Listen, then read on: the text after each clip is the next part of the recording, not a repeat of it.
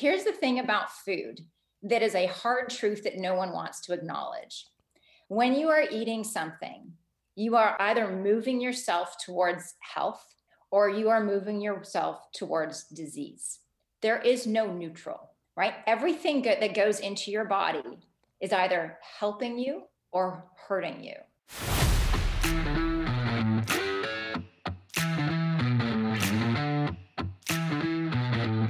Welcome to Financial Sobriety, the podcast. Podcast. This conversation is all about money. Money, not in the context of so many of the other podcasts that are out there. So we're not going to talk about Roth IRAs and, and whether annuities are good or bad and how I can buy the next Tesla stock? I'm afraid not. What are we going to talk about then? We're going to talk about the three most complicated relationships people have in their life Ooh, tell me more. the relationship people have with their money, how that affects the relationship they have with their people, and ultimately about the person looking back at them in the mirror and the relationship with themselves. So you're saying these are all tied together, these three relationships? Well, if you stick around, we'll tell you more. I can't help but think back to when you and I first sat down and talked about some of the problems I was having in my life. As it related to the money problems, which led to the relationship problems, which led to me not feeling so good about the guy looking back at me at the mirror. A little self loathing. Oh, a little bit. And I remember how you helped me identify these three really complicated relationships that I had. I had complicated relationships with money. I guess complicated would be a bit of an understatement. I had a train wreck of a relationship with money. That spilled over into really affecting my relationships with my people, my interpersonal relationships at home, at work, with my extended family.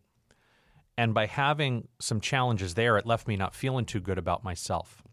What really helped me take this first step into financial sobriety was recognizing that if we could stabilize this relationship with money piece, that would give me the space a little bit to go do the hard work of looking in the mirror and really learning how to have a relationship with myself that was different than I had had the first 33 years of my life at that point. And I feel like that's kind of how we've started this year, just having this conversation via the podcast. We started January with with getting started on the right path, some financial behaviors to think about for the new year. February, we got into more specific financial issues as it related to financing, as it related to using debt, because February seemed to be a big month when it came to things like auto finance. And now with March here, and we're still fairly early in the year, I'd love to spend some time talking about this concept of self care and really focusing a month's worth of our talks together here in studio on this idea of self care and what it takes to really develop a relationship, an unconditionally loving relationship with that person in the mirror. That was the greatest gift of meeting you and starting this whole process was being able to for the first time in my life go through a process that left me feeling comfortable in my own skin to the point that I could look in the mirror at any time and feel this love for the person looking back at me. It was a really cool experience. And you were able to accomplish that over like a two day, three day workshop weekend, and you felt great after 10, 12 hours. Absolutely. Yeah. In hindsight, it feels like a two or three day experience. It's the marathon of a lifetime. Oh, it's been coming up on 16 years. It's also the elephant in the room that generally people don't want to look at their relationship with their self, themself, Something like that. something like that. I, I get what you're Sorry, saying. Kevin. Yeah. No, I get what And you got to look at it. I mean, there's been plenty of times in my life where I haven't wanted to look at it. Well, you don't have to look at it. That's what I think this is really all about.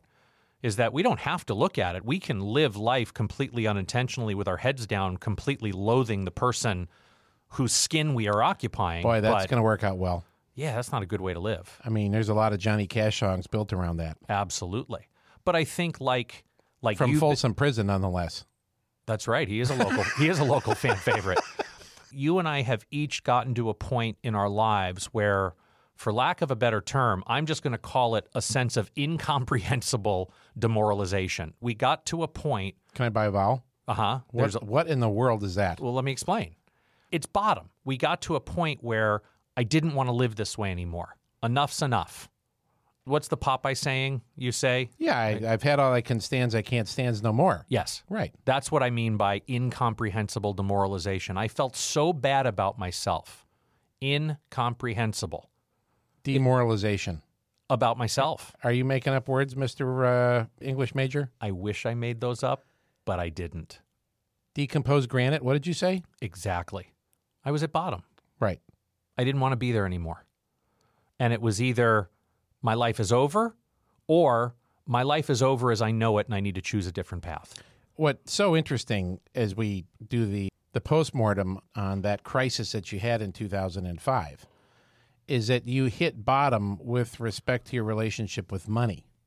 But it was actually something else that you had to work on in order to restore, renew, repair, rebuild the relationship with money. Absolutely. It was actually the relationship with thyself. It started with the relationship with thyself. It led to healthier relationships with other people, which ultimately simplified my relationship with money. It made it less complicated. By making it less complicated, it just made it easier to live with money in my life. Do I still have fear over money? Sure. Do I still occasionally relapse into the spendthrift stuff? Sure. But not very often and I'm very aware of it when it happens. And this whole financial sobriety process has given me a way to fix those wrongs when I make them. I can own those mistakes, those financial mistakes, and then I have ways of fixing them. I didn't know how to do that before. Right. But the journey of healing thyself took a lot longer than the journey of healing the money. That was probably more like a 10 or 11 year into this 16 year journey before I truly felt good about the person looking back at me in the mirror. That was like 2017. So you and I met in 2005. Now, what I'm hoping, I, don't want to, I don't want to sound like this is a hopeless thing because I know sometimes for me to even think about what I'm having for dinner later today could be overwhelming, right? That far out in time. The idea of this journey taking 10 or 12 years can be overwhelming. It can be daunting. I tend to not succeed often when I think about things that I've got 10 or 20 years out. I mean, My favorite elixir for that is so if I do nothing about it today, right. where am I going to be in 10 or 12 years from now? Nowhere. Yeah, I'm going to be in the same decomposed pile of granite that you were talking about a minute ago. This is why, I mean, it's important, and we've learned this through the conversations you and I have had with our friend Bo Eason, that it's important to think in terms of 10 year, 20 year time horizons. But what that really winds up being comprised or made up of are, are, these little, you know, staying two inches in front of your nose. What do I have to do today to move me a little further down this path? Amen. And that's what I think we talk about today. We, we've got a great guest coming on. Margaret Floyd Barry is here to talk with us today on the idea, like you've shared, where to get the boat in motion, we only need to get the anchor off the bottom an inch. We don't have to get it all the way in the boat to get the boat in motion. Yeah, it's one of my favorite misconceptions that everybody has is that you've got to get it, you know, all the way up into the boat in order to get the boat across the lake. No, you're just trying to get in motion. So it's one little thing on the nutrition front, one little thing on the physical fitness front, and you've already seen. And that's got me in motion. So, like, I mean, so like building a house. I mean, you're starting with a foundation. Two Yeah. simple things that create the foundation. Yeah. And now, you know, the framing's starting to to come up a little bit. And it absolutely helps with that daunting feeling of, okay, this is a really big lake. We, got- lake. we got to get the boat across. But you know what? We're, Let's- ju- we're just starting. Let's just get it in motion. Let's just get it in motion. Let's bring Margaret on, Margaret Floyd Barry. We are so excited to have her here. Absolutely one of the best in the world when it comes to understanding nutrition. And this entire episode is all about self care from a perspective of what we put in our bodies, how we treat our bodies, that whole physical component to that self care and overall health. Here we go with Margaret Floyd Barry. One of the things, Margaret, I really wanted to get into today, and I think this would be helpful in just in the theme of what financial sobriety is all about. Yeah. This idea that we have these three fairly complicated relationships in life that are all very intertwined with one another. This relationship we have with money, the relationship we have with the people in our lives, and then this relationship we have with self. The whole theme for March for the show is all about self care. Right. And one of the things I know I used to struggle with a ton when I was early on in this whole financial sobriety journey was this idea of trying to think my way into better behavior mm-hmm. when it came to this idea of like physical health, eating right. better, sleeping better, getting more movement, getting more exercise. And it never worked. I would have some crazy New Year's resolution about, okay, I'm going to eat better. I'm going to find somebody like Margaret Floyd Barry who's going to teach me how to eat better. And I just the the whole idea of thinking my way into doing something better always failed me. And it wasn't until well into this whole process that I was able to start acting my way and behaving my way into healthier thinking. Right. And so being able to talk about some of these really small, simple steps, like that first step. We're yeah. still early enough in the year where if we're trying to help people try to implement some new behaviors to start behaving their way into better thinking about how they take care of themselves and ultimately being able to look in the mirror and have that unconditional love for themselves.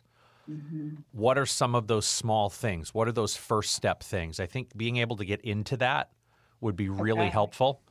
One of the things that I think is one of the most important first steps, which actually doesn't have anything to do with what you eat or any of the behaviors, but it's like the big picture. And I'm sure that this comes up from a financial perspective as well, is that is really understanding why you're doing this. I'm hesitating to say your big why, but it's like this idea of like, what is it that you are moving towards or moving away from? And getting really like with health, one of the things I have come to see is that there's a tipping point for people. And that tipping point is sort of there's there's two tipping points. The first type of tipping point is when the discomfort is too great and change has to happen because what the status quo is untenable anymore whether that's because of some kind of physical pain or a diagnosis or something you know something that's scary big hard you know and it's moving away from that thing that's often the first tipping point and then at some point that shifts and there's another tipping point, my favorite tipping point, which is when that issue has been resolved and now we're moving towards something really cool. I love that concept that you're talking about in terms of moving away from something with then moving toward something better. And in our world as financial planners that we do a lot of that, right? There's a pain point mm-hmm. that has brought them to come see us. Totally. They're going through some kind of a transition in life generally it's not good. It's a, it's a stressor, and in this case, it's obviously money. In your case, it's food. So we've got to do triage first, and then help them be able to see a couple mountaintops down the road in terms of a vision. Exactly. And that concept, I think, is a is very applicable to what we do and what you do professionally. Well, and how often, when that money transition's happening in their life, is there spillover into how it affects them personally with their own health. When people come in and they're going through this crazy transition and there's all sorts of confusion with money going on, I mean, we, we found that people tend to not be paying as close attention to taking care of themselves during that process. They're in this complete state of limbo. Oh and yeah, and that's it goes, why this it goes back burner. Yeah, right. I mean, the health, the health, the nutrition, the exercise, all goes. It all falls off. All goes back burner, and you start to have those conversations with yourself where it's where you start justifying mm-hmm. bad behavior with food, bad behavior with lack of exercise, bad behavior with staying up late and watching mindless TV shows when your body should be getting rest. I don't know anything about that. No, me either. There is one important reality to acknowledge is that we reward ourselves through food. Food is not just nutrients energy fuel. It is distraction. It is, uh, in some cases, it's used as punishment. It is celebration. It's celebration. It's I a deserve. social high. It's the I deserve. You know, we do deserve to celebrate. Here's the thing about food that is a hard truth that no one wants to acknowledge. When you are eating something, you are either moving yourself towards health or you are moving yourself towards disease. There is no neutral, right? Everything go- that goes into your body is either helping you or hurting you. And so we like to think of, you know, like the treat and the celebration as this beautiful, joyous affair. And yet, often a lot of the things that we're doing are actually poisoning ourselves, which is kind of this weird thing that happens, right? And so redefining that and finding ways to celebrate that actually move us even further towards our goals. You know, there's also an idea that food that's good for you is going to taste really horrible and it can't be fun. And that's ridiculous. I mean, I I have pretty much at this stage in my life eliminated all the things that aren't good for me. And let me tell you, I love every single meal. And I'm not sitting there eating like steamed broccoli and chicken breast. like, I'm sorry, I, I don't want to eat steamed broccoli and chicken breast. Like it tastes disgusting, right? But it doesn't, this idea that health is something that you're choosing other than fun, these ideas, these oppositions. I mean, it's just, it's not the case and it doesn't have to work that way. So redefining how we celebrate and doing so in a way that is taking ourselves towards all of our goals and and really nourishing ourselves because we don't really want to be poisoning ourselves.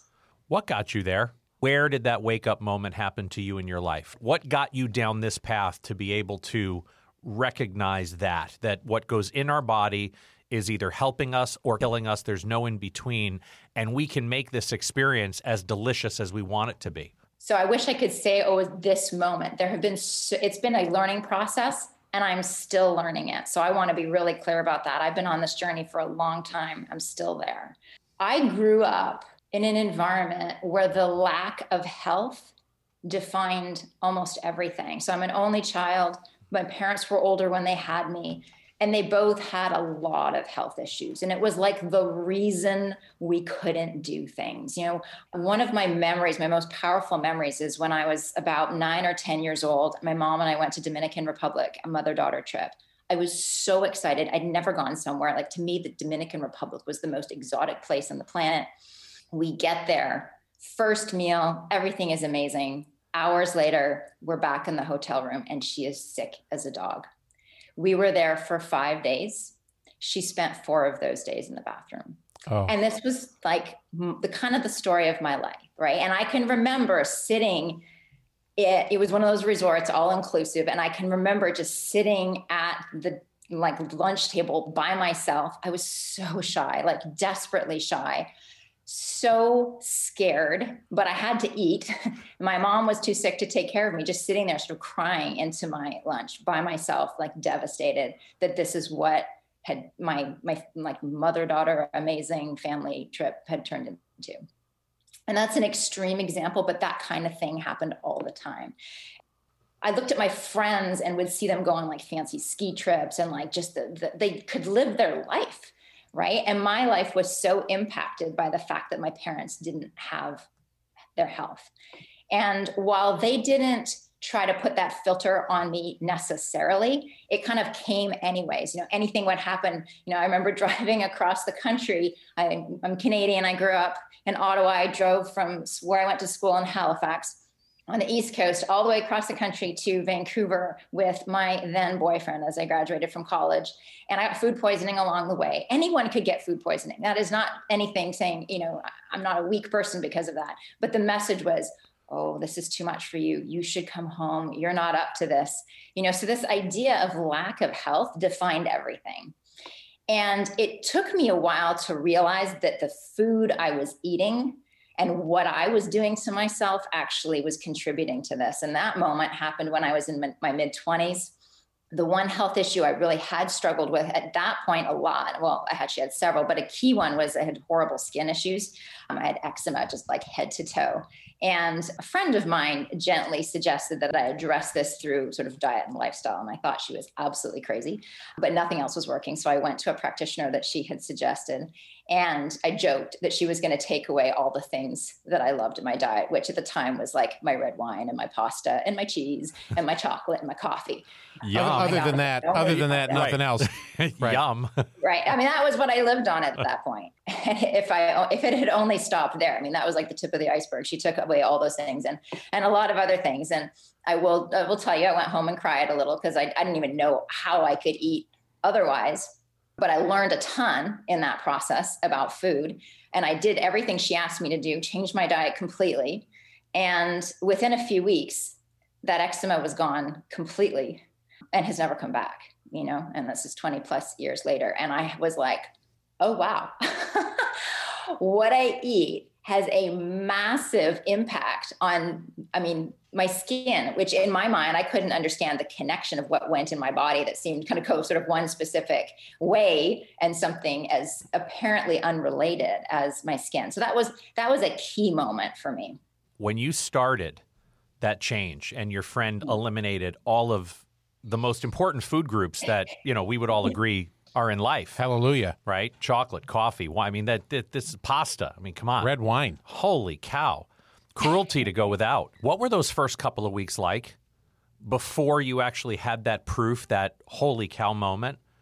Hell, I mean, they were really hard. They were hard for a lot of reasons. They were hard because I didn't realize how much I was emotionally dependent on those foods. Mm. They were hard because I considered myself a foodie and suddenly I didn't know anything. I didn't know what I was doing. I had no idea what to cook, how to make it, anything like that. I can remember it was the first time since, you know, I was I was in my early 20s, but I'd learned how to drink alcohol at a very young age. And so I can remember my my boyfriend at the time uh, about 2 months in. So this is once I had felt the benefits. He looked at me and he said, "Please don't take this the wrong way, but I like you so much better when you drink." and I remember being like, wow. So I had things to deal with, right? That's uh, just the nice way of saying I had things underneath all of that that I needed to deal with. So it was really hard. It was like ripping off this big band aid.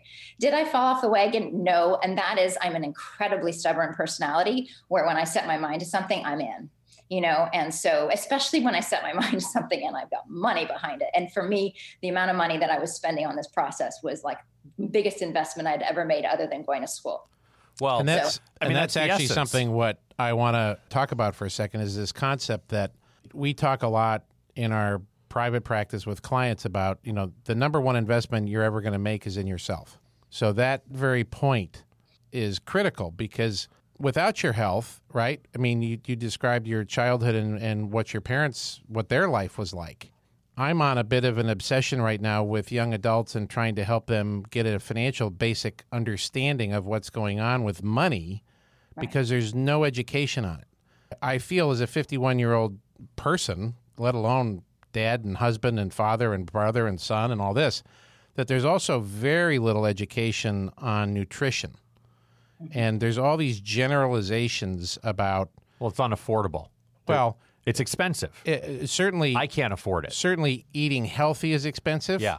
Nutrition testing, the blood tests, all that stuff is expensive. Yeah, but what is so important, I think, for people to understand is that no different than the work we do with money and the work you do with food, it is very specific to the individual. So, what may work for you may not work for me, may not work for Matthew in terms of those triggers, those allergens, those things that you react to, oh. and that it's one of the most important investments you could ever make because if you don't have your health, well, then what do you need the money for?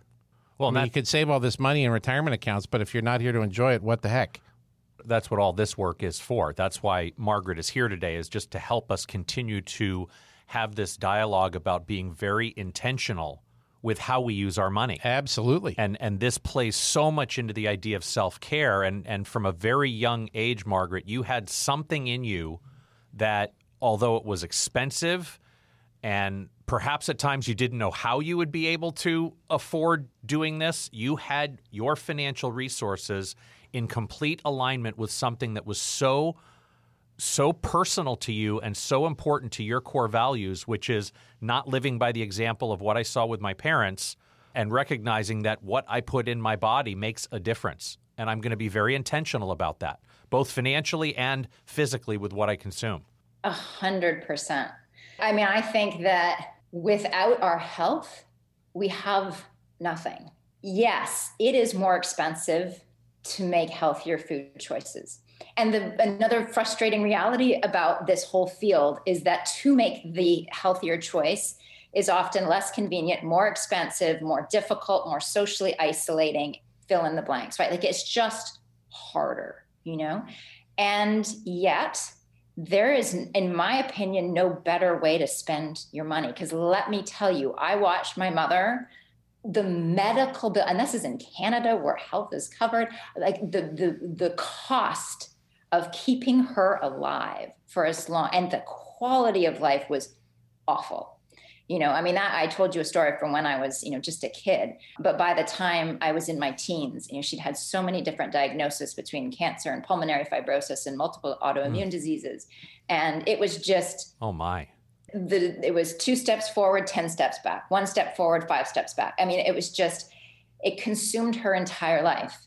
And she was an incredible concert pianist.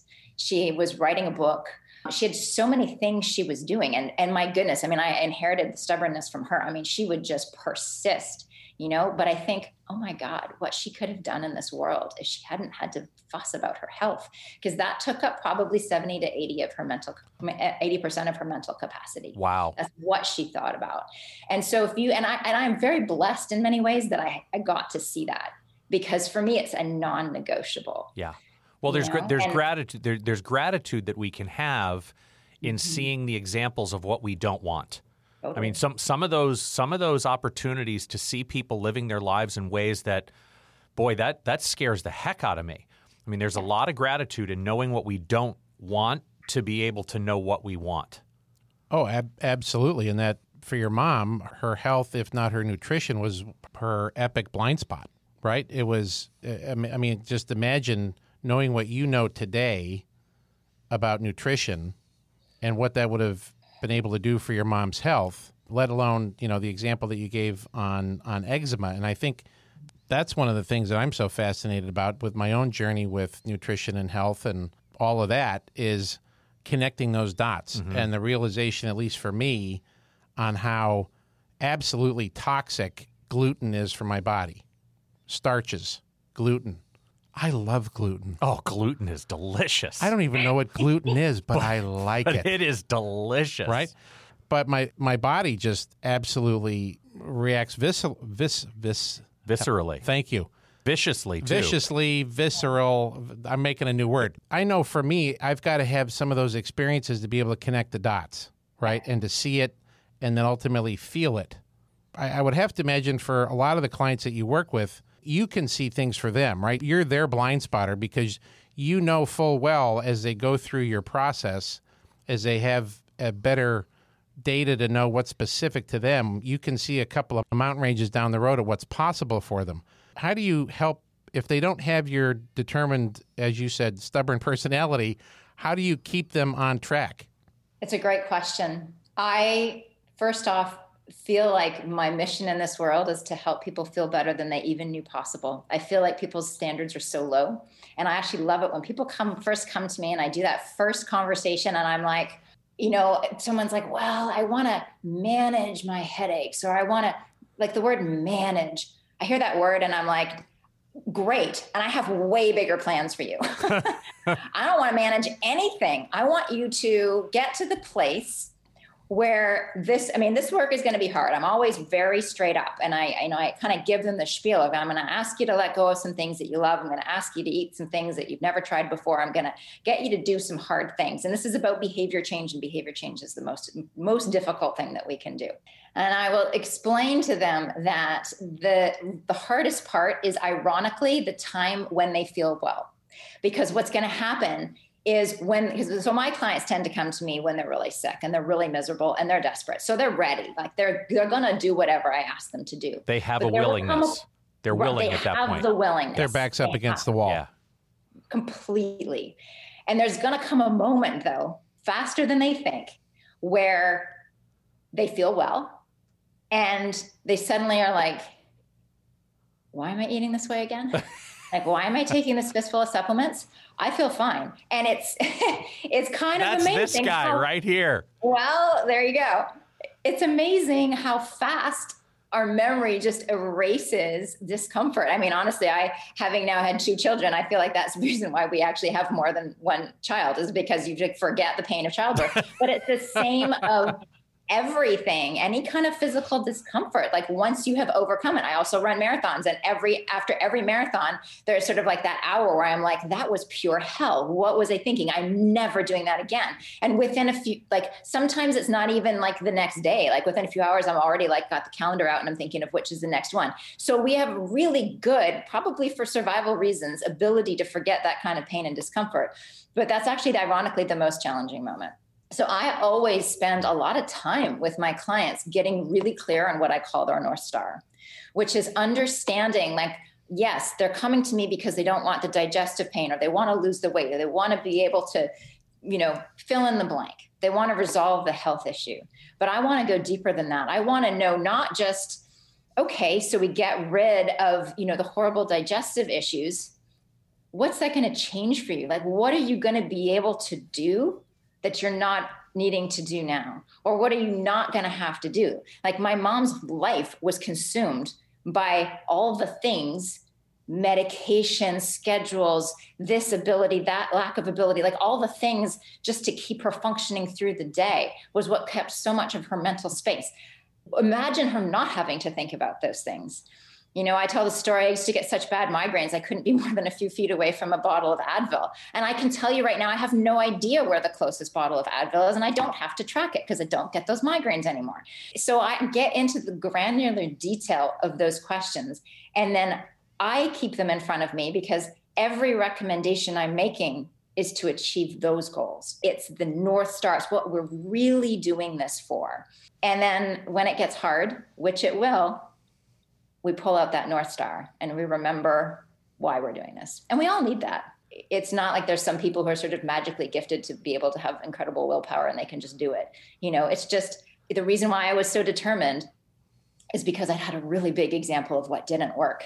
And I was also covered head to toe in like really, really itchy skin. Those are two very powerful reasons to like to line up the money to make it happen. You know, I, I was very, very committed to why I was doing it.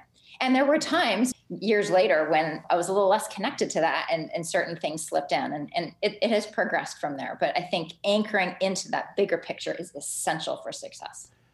That North Star concept, and I also just, you know, in full disclaimer, I, I don't really believe there are any accidents in life. I think everything has a tendency to line up for a reason. And obviously, there's a reason I think we connected with you through Bo that very phrase, "What's your north star?" we we take clients through an exercise called the Clarity Compass.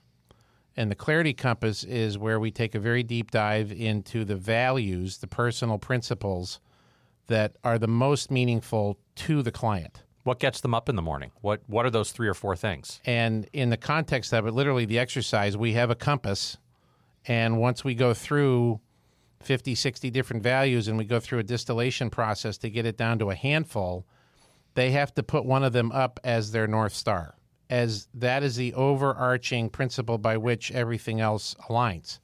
In our world, that's so that they can make money decisions yeah. that are in alignment with what is, what is the most meaningful aspects of their life right now. Certainly, right. these things can change. So often, Margaret, I mean, I would say easily 80, 90% of the time, one of those four guiding principles is health. Absolutely. To see this alignment between how you talk about health, how we talk about money, and how money could potentially support that number one North Star guiding principle in somebody's life, which is their health. Let's assume for a minute that we're working together with a client. Yeah. And Jim and I have done some of this foundational clarity compass work. We've identified health as the true north. We've helped them structure all of their financial resources in a way that is now in complete alignment with this clarity compass, with these three or four personal principles and values that mean the most, with health being the one that holds the whole thing up. So there's no more squandering money on meaningless stuff, right? We, we have this belief that this whole nutrition and supporting my health is something I can't afford part of the Clarity Compass work is to be able to clear all that clutter out of the way. Show them have have have an awareness created around where money has been squandered on things that are not in alignment with these core values. So I want to have I want to make an assumption that we've done our part of the work, we've cleared the clutter, and now money's not an issue.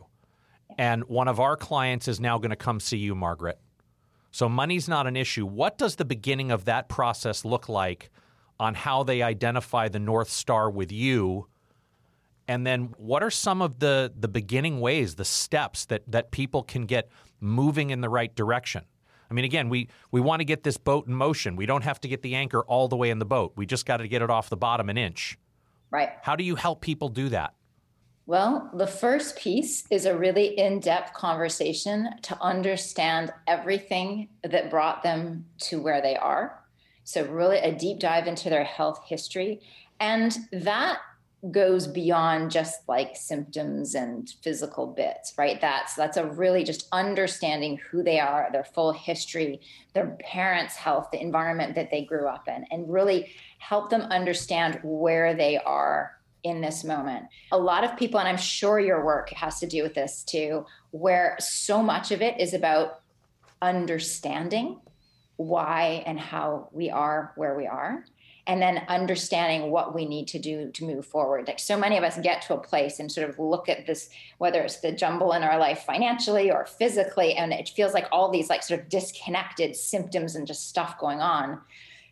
But when we look at it from the objective perspective of someone standing outside of the situation who's got expertise in this area, we can pull the threads together, right? Like we yep. can weave the narrative of their story sure. and understand exactly how they got to this moment. And so step one is to understand that piece.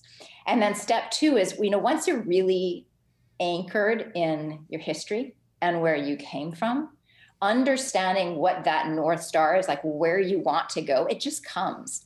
You know that's not something we can give to our clients. It has to come from within them. Right they but, discover it.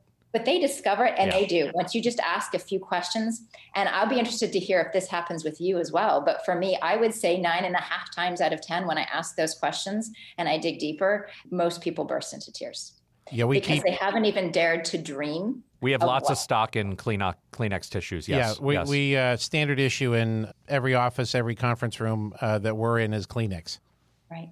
And who would think it, right? We're talking money. I mean, maybe people would think it in other contexts, but I, I just, I, I'm always, I'm always surprised that I'm surprised, but it's people have not dared to dream yet and sh- understood where they are and then understood what's possible.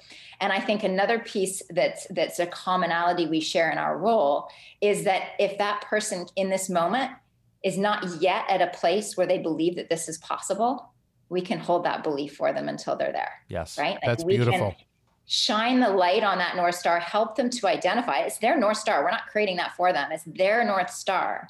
But then we can we stand over here with the star and we're like, okay, now we're going to start moving towards that. And you used a, a, language earlier about alignment, which I think is so critically important because what it is, is it's all about alignment. So now we know where we're headed and we've used that as the filter for all decisions financially, in terms of what we eat and how we behave and just all the decisions are now filtered towards is this moving me towards this goal or is it moving me away and that comes back to what we talked about at the beginning of this conversation is something that I'm putting in my mouth healing me? Is it bringing me towards my North Star or is it taking me away? And there's a cumulative effect in both directions. So you asked about small steps. Every decision we make, every time we pick up our fork, we're making a decision about what we put in our bodies. When we eat, there's something actually very profound happening like the outside world is literally becoming us right? Like you look at your hand the skin the nails the bones the the tendons the muscles all of that tissue was once food right? And you hear oh you are what you eat and it sounds trite but it is actually really profound. Like every single thing in your body every cell every function was once food. And so it's actually a very intimate experience eating. Like it is the most intimate. That is literally going to become part of you. And it always amazes me that people will put more attention into what kind of gas they put in their car than what we're actually putting in our bodies and is becoming us. So every moment you get to make that choice. Is this going to be something that is moving me towards my north star? And is this going to be or is this something that's hurting me? And there's many many nuances to this and i know that you could start to to fret over details of should i eat carbs? Should i not eat carbs? Should i just eat fat? Should i you know all the nuances of different types of dietary strategies. But i think we all know enough about just the basics to be able to make at least better decisions. And Jim, to your point, there's going to be differences from person to person. So one's food, one person's food can be another person's poison. So it gets complicated. Other than I will say gluten. we just released a video about this today. I really don't think anyone should eat gluten. That's one of the few things I'm just like hard no. But beyond that, you know, I could I could make a case for and against pretty much every single food out there. Even something as innocuous as spinach, I can tell you all the way it's going to hurt you and all the way it's going to heal you. So that stuff gets a little bio individual, but just taking this moment to make, to bring intention and to bring awareness over the quite profound act that we're doing when we're eating can just that alone can be a really powerful first step. I think that intentionality is in our own alignment here with what you do and what we do is so powerful it can feel daunting, right? It can, it can feel very heavy and and I think one of the reasons there may be Kleenex in your office as well as ours is that the emotions that come up are often embarrassment, uh, shame, uh, a lot of things that put put people in a very dark, negative thought process in and of itself. And I'm I'm curious you know, we we talk a lot about course correcting and you know falling off the wagon and getting back on. You know, getting back on. The self. I'm curious to know the self grace, either with your own journey or with your clients. The the self grace of being able to accept what has happened in their life that has got them to the point where their backs up against the wall health wise, and then when they fall off, how do you how do you help them course correct? Such a great question. Well, I'll ask you a question. You mentioned gluten and you said, you know, you really don't like it. Ever since you've learned that, or your body doesn't like it, ever since you've learned that, have you ever slipped? Yes. Did you feel good? No. Did it tell you more and, and educate you more about what's actually happening in your body in a way that you didn't really maybe know on a physical state? Like you might have understood it from what your naturopath told you, but you might not have felt it yet. Like, did that change for you at all? It it did a little. It just it was more the feeling dumb and shameful for making a dumb choice when I know it doesn't, it's not good for my body. Right. And that little negative self talk wheel, that hamster wheel that can get going on. Oh, there you go again, you dumbass. What are you doing? Well, I think what you've also learned from that, though, is that there's something very powerful in just getting back up on the horse. Right away. Right. Right away. I, acknowledge that I slipped. And even though I have all these negative feelings about the slip, there's something that completely outweighs that beat yourself up. And this is where the grace of self care comes in is that by getting back on track, by betting, getting back on course, I think that's where a little bit more grace comes in on realizing that we're humans and we're all about making progress, not necessarily living to perfection.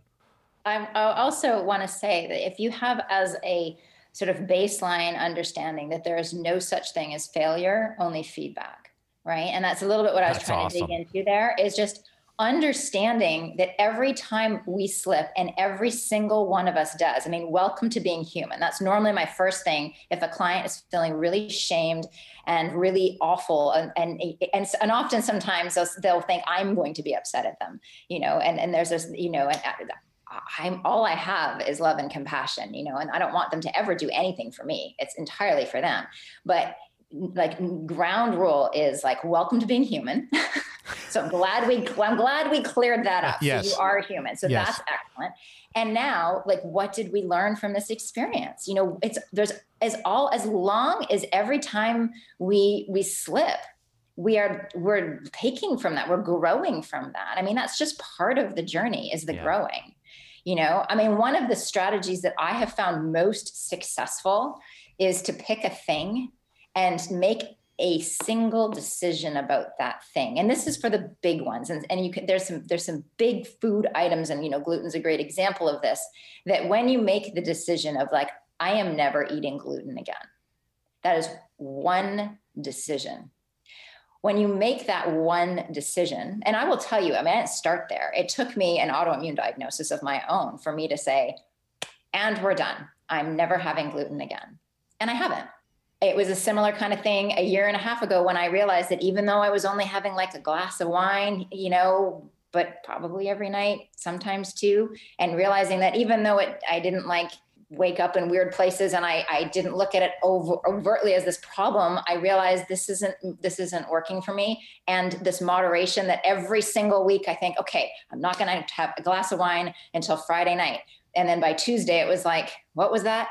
And i so a hard no was actually a lot easier of this one thing because it pulls out a whole category of stuff. If you say a hard no to gluten suddenly if you want a pizza you can find a gluten-free pizza but it's not going to be as easy uh, you know and you're going to have to do some work for that and you're going to have to think a little bit about it between the time of that craving and actually getting the pizza right so that can also be a helpful strategy because a single decision i'm sure you guys are familiar with the concept of essentialism george McKeown's book um, have you read that book? I have not. No. You should read that book. Oh, it's such a good book. But he has this concept of you make one decision and it has made all future decisions for you. Wow. So when you make that one decision, is if, if you keep it on the table, then every single time you sit down to eat, you're negotiating with yourself. And sometimes you'll be successful. But sometimes you know you just don't have enough willpower this this isn't this isn't about being a strong person Sure. or being a weak person there's going to come a moment when you just don't and i was the exact same way i've known for a very long i'm a certified gluten practitioner like i know in great detail all the ways that gluten is going to hurt me I'm a certified gluten consumer.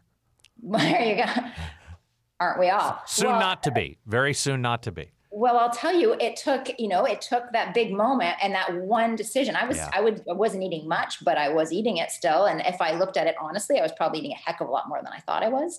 And it's so there can be these tools that we use that are just like, and I wouldn't say, okay, you know, let's do kind of like the New Year's resolution style. I'm not going to eat this and this and this and this and this, and I'm going to eat this and this and this and this. No, no, no. One thing, do one thing, master that one thing but there's some foods and and you know sugar would be another one where there's a major lever point because if you just say and alcohol was a way for me i am not drinking again like i'm just it's a hard no then then i don't have to make the decision at tuesday at five o'clock at night after Yeah. a really long day i've made the decision. Now my job is making sure that my environment is set up to support that decision right? So it, it it's nuanced and this might sound really hardline but i will say having you know 14 years of working with clients through this stuff making those hard decisions like that and then creating an environment around you to support that one decision can be a really powerful tool so that you don't go into the shame cycle because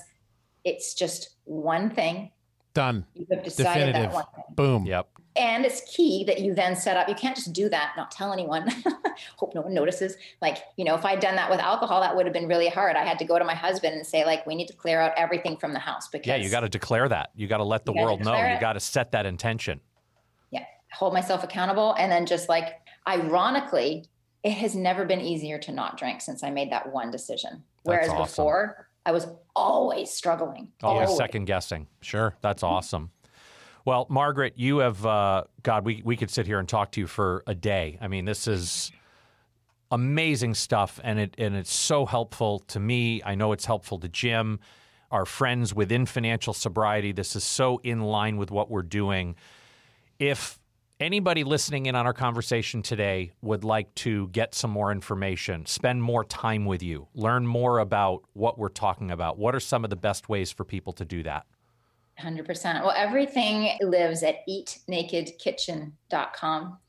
There's lots of resources there. We have a Learn with Us category where I have been writing and thinking about these things for uh, many years. And so there's like 450 articles or something like that. Lots of recipes. If you sign up for the opt in, we will send you our list of what we call our kitchen essentials, which is basically a great, it's what we keep in our kitchen at all times. It's the key foods that we, we always have on hand.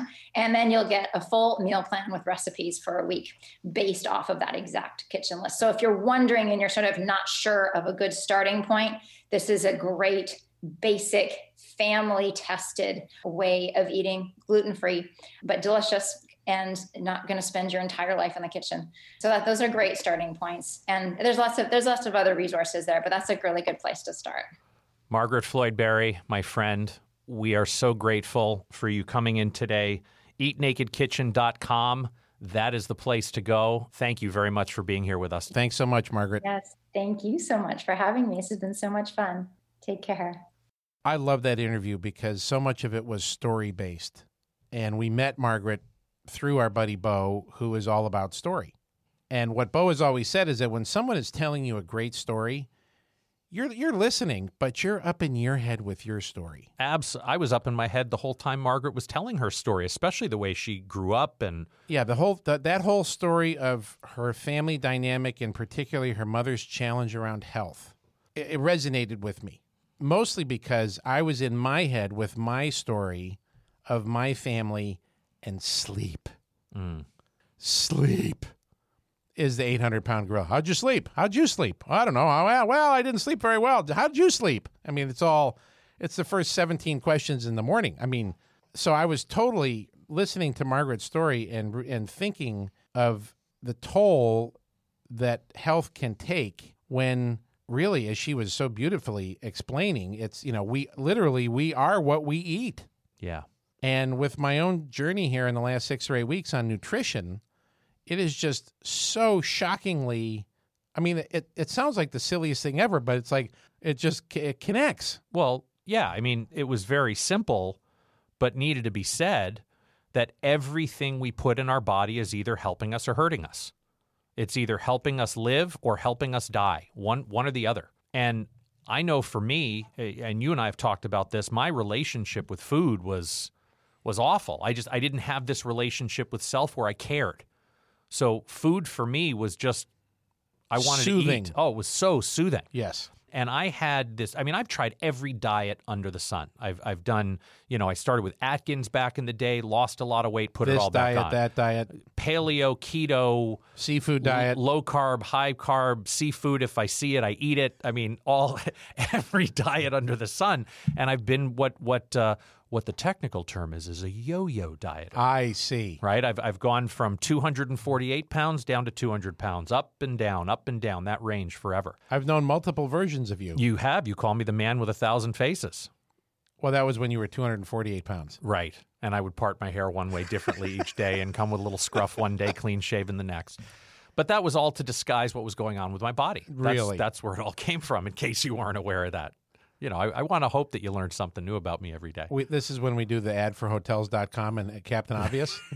exactly. What really, really landed with me today with Margaret, we could have gone on Days. for days with her. Days. There, I mean, we were She'll we were back. just we were just kind of touching the surface. But the biggest takeaway for me was what you and I were talking about before the interview: the idea that changing my relationship with self can be an overwhelming task when I think about how I feel about myself in this moment and how I want to feel about myself going forward, and all the different things that will probably be required of me and to be able to pick one or two very small things to focus on to make changes and to make those things about saying no, not about saying yes. I'm so grateful to have met Tim Adams. He was a, a big part of our life for a number of years. And I was at a point where I was really struggling with my diet, with my food. He was the first person who told me that for now, I don't need to change everything that I eat. I don't need to completely redo the menu.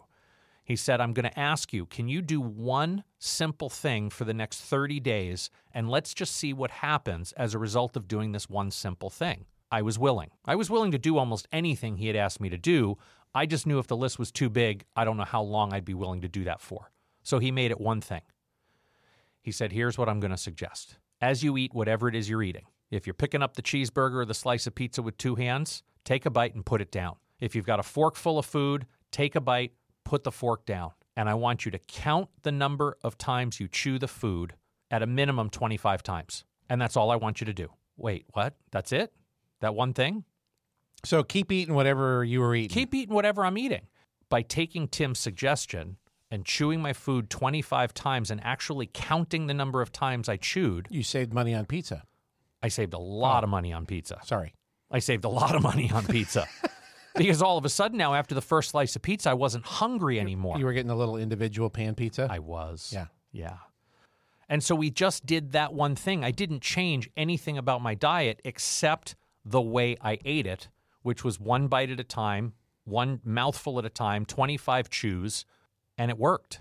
After one month of doing that, I lost eight pounds. I didn't do anything else different but eat less of what I was eating all of the time. And once you're in motion on something like that, right? Oh, then it kept going. then then then it kept going. Yeah, then you've got some momentum, right? The Yeah. body in motion stays in motion. That whole concept. Yep.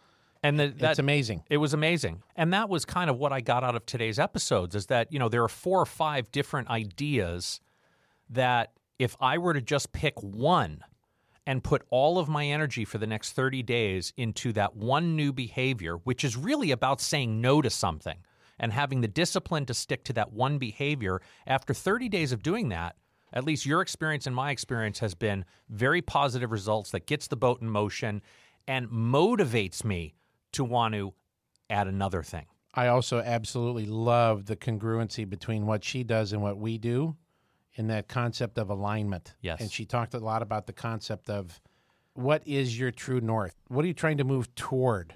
And our whole clarity compass exercise and how we try to help people align their values with their money, she's trying to help you align your food, nutrition, hydration, and rest with your health. What is that driver that you really want to try to move toward? I, I just, I love that congruency between what she does and what we do with, in her case, food and us with money. So, absolutely look forward to having her back on the show. Tell everybody one more time how they can reach out to It is Margaret. uh, eatnakedkitchen.com, Margaret Floyd Barry. You sign up to be part of her community, and she's got a whole host of free giveaways in terms of recipes and all kinds of cool stuff. So check out Margaret's website at eatnakedkitchen.com. And if you do want to connect with us and ask some more questions as it relates to your journey on financial sobriety, send us an email at info at your financial sobriety. And I think, my friend, That's a wrap.